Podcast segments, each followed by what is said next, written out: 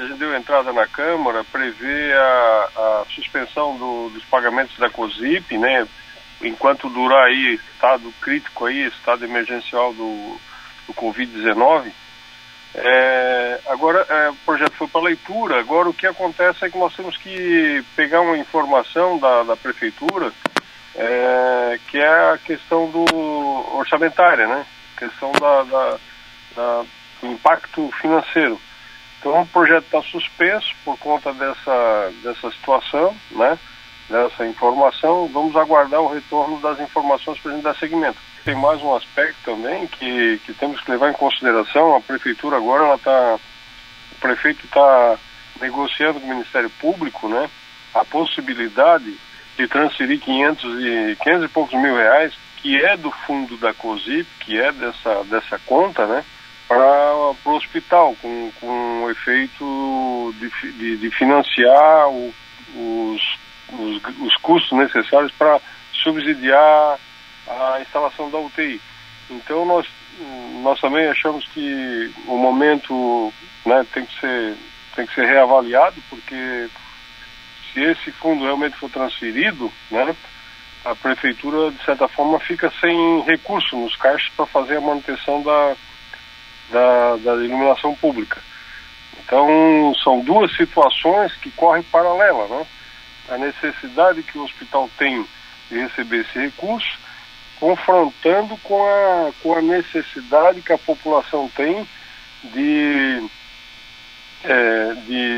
ter também a possibilidade de optar, né, de pagar um não por conta da situação financeira e econômica que se encontra na cidade, impactada pelas restrições da quarentena, né, que foi imposta ao comércio. Tudo isso dá um impacto muito violento na economia da cidade. Então, nós temos essas duas situações. Primeiro, a informação da prefeitura, né, do impacto financeiro. E segundo, a segunda situação também é uma atenção especial para o hospital, para a gente também não prejudicar os interesses do hospital nesse momento. Pois é, justamente isso foi tema de uma conversa que nós também tivemos com o vice-prefeito Júlio Williman, onde ele manifestou um certo temor quanto a esse projeto da Câmara, por entender que isso poderia prejudicar essa tentativa da Prefeitura de repassar os recursos à COSIP. Nós tivemos conhecimento nesta sexta-feira de que o Ministério Público indeferiu o pedido da Prefeitura, da ideia de repassar os 50% da COSIP, mas que recomendou que fosse repassado 30% mediante uma autorização legislativa, ou seja, uma autorização por meio de lei municipal aprovada pela Câmara de Vereadores. Nesse sentido, nesse novo fato que se apresentou nessa sexta-feira, o projeto ele pode ser revisto, esse de suspensão da COSIP?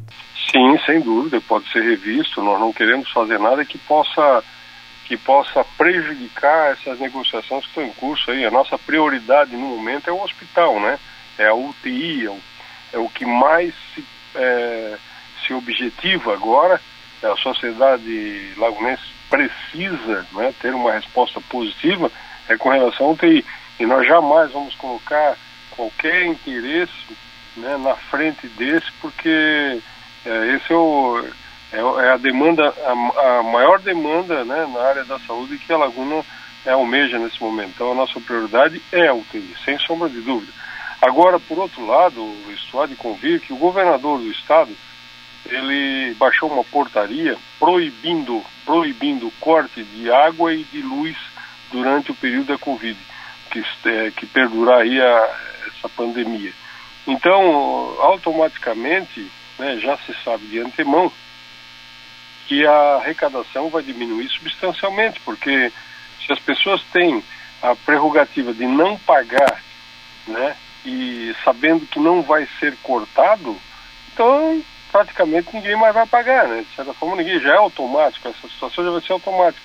Poucas pessoas vão continuar pagando, até porque depois vai poder negociar, pagar parceladamente, então vai haver algum mecanismo, né, de flexibilização lá na frente. Então tu já vê que hoje já há, por conta dessa normativa do governo do estado, né, já vai haver uma queda substancial na arrecadação. Mas, repito, né, nossa prioridade, a nossa bandeira prioritária de demanda na área da saúde é, sem sombra de dúvida, a UTI. E nada, mas absolutamente nada, vai ser feito que possa prejudicar esse interesse. A Prefeitura deve apresentar esse projeto dos 30% da COSIP para o Hospital de Laguna já na segunda-feira, ou seja, protocolar na segunda-feira na Câmara de Vereadores. Nós já teremos essa votação na terça-feira. É possível prever a entrada desse projeto na pauta? Se o projeto entrar em regime de urgência, sim, né? Porque nós temos mecanismos ali que nos permite a votação desse projeto, sendo de interesse, e é de interesse, né, coletivo, pode ser feito a suspensão da sessão. Se ele entrar em regime de urgência, a sessão pode ser suspensa para as comissões exaurar o parecer, né, e já colocar em primeira votação na terça-feira. E se for muito urgente mesmo, se a gente perceber que a urgência é iminente, nós podemos, inclusive, convocar uma sessão extraordinária na terça-feira, logo após a sessão ordinária, para colocar daí, então, em segunda votação.